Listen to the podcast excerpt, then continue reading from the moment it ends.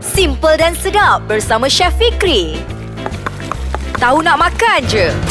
Assalamualaikum warahmatullahi wabarakatuh. Saya Chef Fikri Aznan dalam segmen Tahu Nak Makan aja.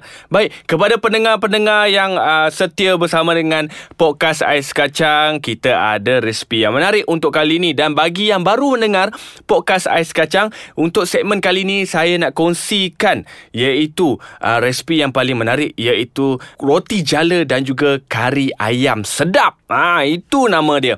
Dan untuk roti jala dan juga juga kari ayam ni Saya nak bagi tahu sebelum tu Bagi yang biasa dah mendengar saya dalam podcast saya sekacang ni Boleh tinggalkan komen-komen lah Nak resipi macam mana pula Yang nak saya kongsikan. Nak tips macam mana nak saya kongsikan. Ataupun rasa macam Eh chef Saya buat letak macam ni Letak macam ni. Tak kisah komen. Kita dekat podcast saya sekacang ni Kita bertukar-tukar idea. Cuma untuk resipi saya Saya kongsikan bersama dengan anda. Baik Apa kata kita teruskan Buat kita punya kari ayam Untuk roti jala kejap eh Roti jala kejap Kita buat kari ayam dulu. Untuk kari ayam, selalunya kat belah-belah Kedah tu, dia memang makan roti jala dengan kari ayam baru sedap. Ada setengah orang makan roti jala dengan serawa durian pun boleh. Kuah-kuah manis pun boleh, tak kisah. Tapi saya suka kari ayam. Untuk kari ayam ni, bahan-bahan dia, kita kena ada uh, setengah uh, ekor ayam ataupun suku ekor ayam kita potong kecil-kecil. Lepas tu, kita kena ada dua biji kentang. Potong empat, belah empat. Dan kita kena ada bawang besar. Bawang besar ni dua biji ataupun satu setengah biji pun boleh juga.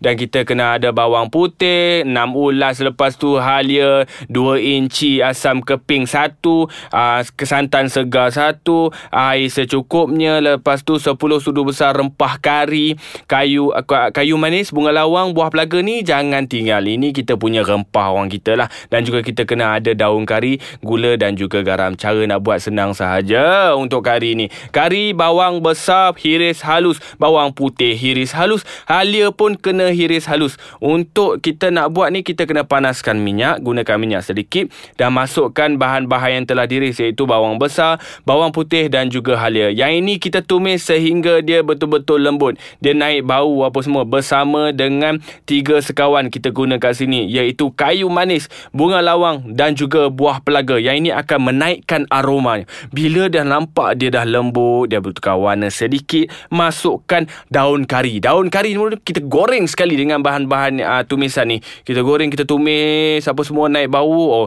kalau macam ni orang sebelah pun boleh bau tahu. Nak tahu kari sedap tak sedap, orang sebelah nanti dia ketuk pintu. Kalau dia berani dia ketuk pintu ada cakap, "Eh, sedapnya kari ayam ni masak apa?" Sebab apa? Tips kalau kita nak buat kari ni, permulaan dia waktu kita tumis mestilah naik bau yang betul-betul sedap aromanya betul-betul menusuk kalbu. Lepas tu bila dah uh, rempah kita tumis apa semua, kita buat buatkan rempah kari tadi menjadi paste. Paste ni maksudnya yang kering-kering tadi kita campurkan air. Bila kita dah campurkan air apa semua, kita tumis bersama bahan-bahan tumisan yang lain. Okey, bila tu bila dah tumis apa semua, kita pastikan dia tidak melekat di bahagian bawah. Kita kena kacau. Api kena perlahan sikit, jangan kuat sangat ya kak eh. Lepas tu bila dah tumis apa semua, masukkan ayam. Okey, ini dia punya tips. Kita kalau nak buat kari, jangan terus-terus letak air nak bagi banyak. Tak payah. Kita masukkan ayam. Bila kita masukkan ayam ni, ayam ni dia akan keluarkan dia punya jus ayam dia. Dia akan keluarkan dia punya air dia. Yang itulah cara dia tips sebab apa kita tengok macam mana dia orang buat kari ayam ni kuah pekat apa semua.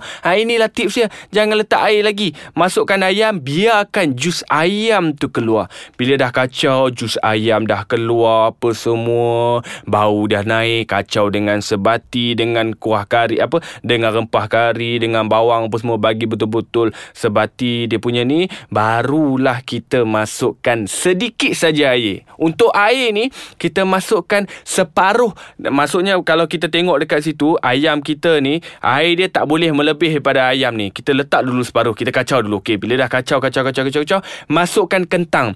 Kentang ni kita nak masak dia lama, kita nak bagi dia betul-betul empuk, kita masukkan kentang. Kentang kalau kita potong uh, belah empat kita masukkan dalam tu, dia akan memberi lagi kita punya apa perasa kari ayam tu lagi-lagi sedap. Dan lagi satu tips sebelum kita masukkan bahan-bahan yang lain. Kalau kita punya kari tiba-tiba terlebih masin. Masukkan lagi kentang. Kentang ni dia akan menyerap rasa masin tu. Ha, itu dia punya tips ya bila dah masukkan kentang kacau kacau kacau kacau kacau masukkan satu asam keping. Okey. Asam keping ni tak kisahlah. Setengah orang digunakan uh, air asam jawa. Setengah tu nak bagi rasa masam je. Tapi jangan terlalu banyak. Dia tak boleh masam sangat. Lah lepas masukkan asam keping kacau lagi. Gunakan api yang perlahan ataupun api yang sederhana. Biar dia merenih. Bila dah merenih apa semua barulah masukkan santan kotak. Bila masukkan santan kotak kalau korang lah sebab apa saya sebut santan kotak korang ni malah nak beli pergi pasar. Pergilah malam-malam pergi pasar cokek ke apa ke yang mana dekat-dekat tu belilah santan segar. Syed dah guna santan kotak lah tak apalah untuk korang pakailah santan kotak. Santan kotak letak dalam tu santan kotak. Bila letak santan kotak tu satu kotak tu 200 gram letaklah dalam setengah kotak. Bila setengah kotak kita kacau kacau kacau kacau kacau kacau apa semua. Okey apa kata kita berehat dulu. Saya nak pergi cari santan segar tak puas hati juga. Dalam segmen nak tahu nak makan aja kita akan sambung selepas ini. Ha, masih lagi bersama saya Chef Fikri Aznan. Okey, yang baru mendengar, sekarang ni saya tengah buat roti jala dan juga kari ayam. Tadi saya berhenti kat mana saya nak pergi cari santan. Bila saya dah masukkan santan apa semua, kita kacau kacau kacau kacau kacau.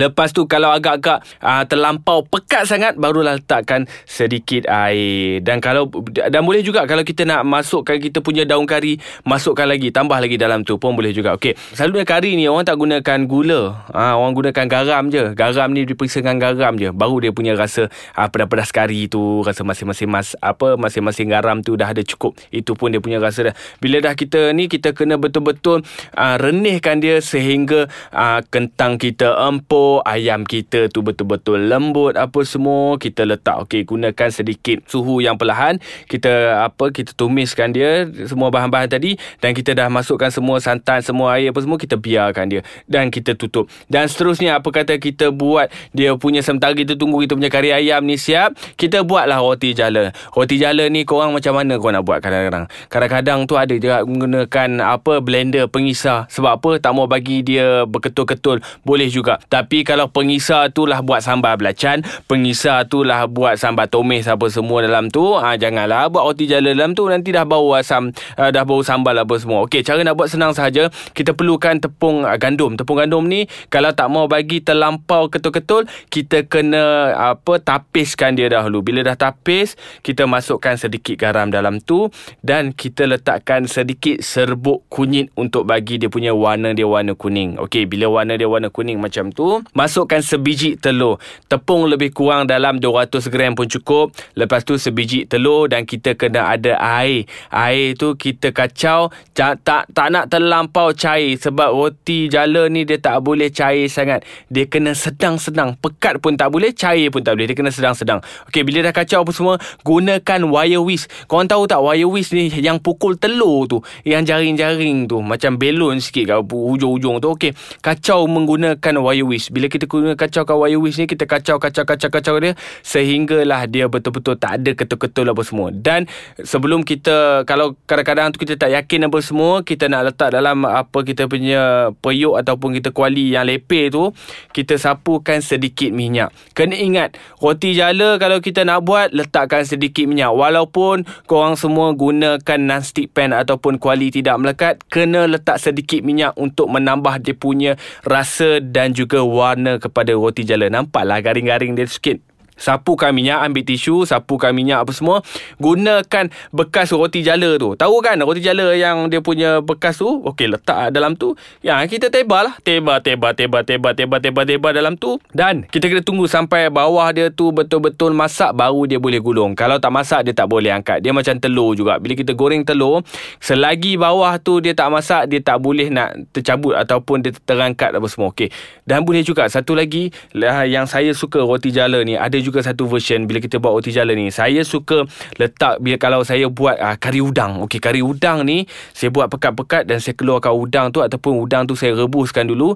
Saya balut udang tu uh, menggunakan saya punya roti jala pun boleh juga macam tu. Tak kisah nak buat bentuk gulung boleh, bentuk segitiga pun boleh juga. Saya lebih suka kalau nak buat kelainan saya letakkan sedikit udang ataupun boleh ambil ayam yang telah direbus kita goreng kering dengan uh, rempah kari pun kita kita letak dalam tu kita gulung. Ah lagi bertambah menarik kita punya roti jala. Okey bila dah buat roti jala macam tu buatlah banyak-banyak sikit dan sediakanlah satu lagi kita punya kuah manis pun boleh nak makan dengan apa susu pun boleh, ha, gula pun boleh, krim pun boleh, macam-macam lah. Bila dah siap apa semua, jom dah siap dah ni kita punya roti jala kita tengok kita punya kuah kari pula. Okey, kuah kari ni bila kita dah angkat jangan terlampau pekat sangat sebab kita nak makan roti jala ni dia mesti berkuah-kuah.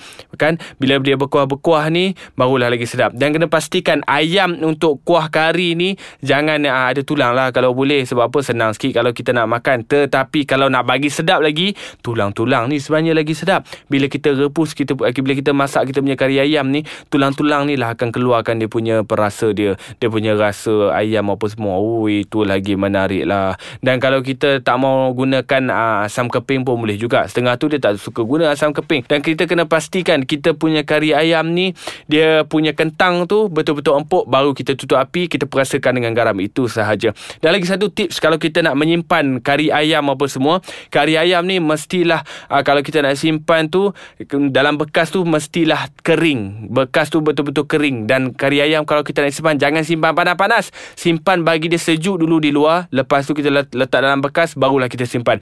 Barulah kita punya kari ayam dia tak basi ha. itulah saya punya resipi untuk kari ayam dan juga roti jala. Korang macam mana kalau korang ada resipi yang bagus-bagus, korang ada resipi nak kongsikan dengan saya, bolehlah tinggalkan komen dekat podcast Ais Kacang ni. Itu sajalah sekian pada saya dan kita akan jumpa lagi di lain hari dalam ah, dengan menu-menu menarik dalam segmen Tahu Nak Makan aja dalam podcast Ais Kacang. Bye-bye.